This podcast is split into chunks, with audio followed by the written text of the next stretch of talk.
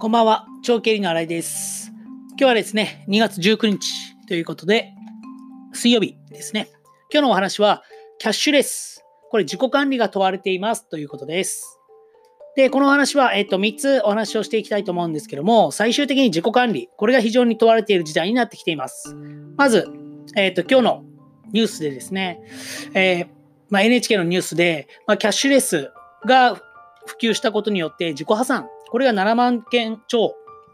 いるっていうふうに出てたんですけども、まあ、こういったお話を聞くと、やっぱり自己管理っていうのが非常に今問われているっていうふうに思います。まあ、例えばキャッシュキャキャッシュレス便利あ、キャッシュレスは非常に便利という一つ目のお話なんですけども、これはまあ皆さんね、今ですとキャッシュレス還元もあって、ポイントがついたり、あとは、えっとクレジットで簡単にお金が払い、あ買い物ができるんで、非常に便利にはなってるんですけども、それを伴って、逆にこうキャッシュレスっていうのは支払ってる感覚を鈍らせるっていうことが起きています。まあ、どういうことかというと、今実際に手元にお金がなくても何でも買えますよね。もちろん枠は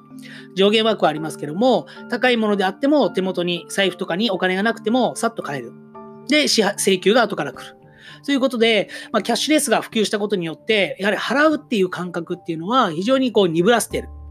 っていうのはありますね。なので、キャッシュレスは怖いっていうふうに言われるんですけども、ただこれって深掘りしていくと、やはり自己管理、これができていないんだなと思います。いくら使ったのかがわからないとか、ちゃんと残高を見たり、いつ請求が来るのかっていうのを把握していない。これが原因だなっていうふうに思っています。で、この話、えっと、3つ目がありまして、実はその鈍らせるっていうことは結構たくさん起きているんですね。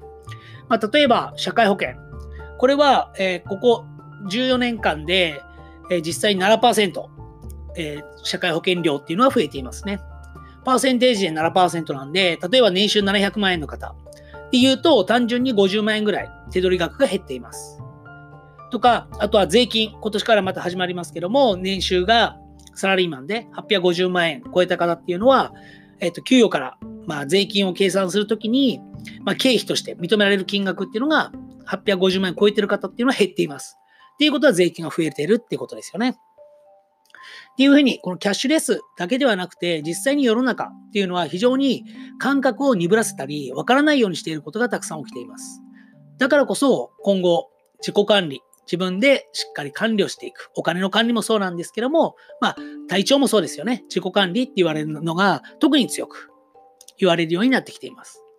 ということで、まあ、今回のお話は、まあ、キャッシュレスっていうところが自己管理が問われているんだなっていうところから、まあ、実際は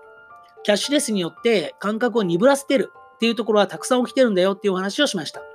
なので、社会保険であったり税金っていうところもしっかり自分で勉強したり学んだりして、世の中でどういうところが相手の感覚を鈍らせているのかっていうところを考えてみると非常にたくさん起きているので、そういったことに気をつけてもらいたいなと思って今日はこういうお話をしました。ということでまた明日配信していきたいと思います。この番組は自由に生きるために必要なお金や行動、そして考えを中心に発信している番組です。過去の自分を超えていく、これをテーマに新しいアイデアや明日の挑戦の力になったら嬉しいです。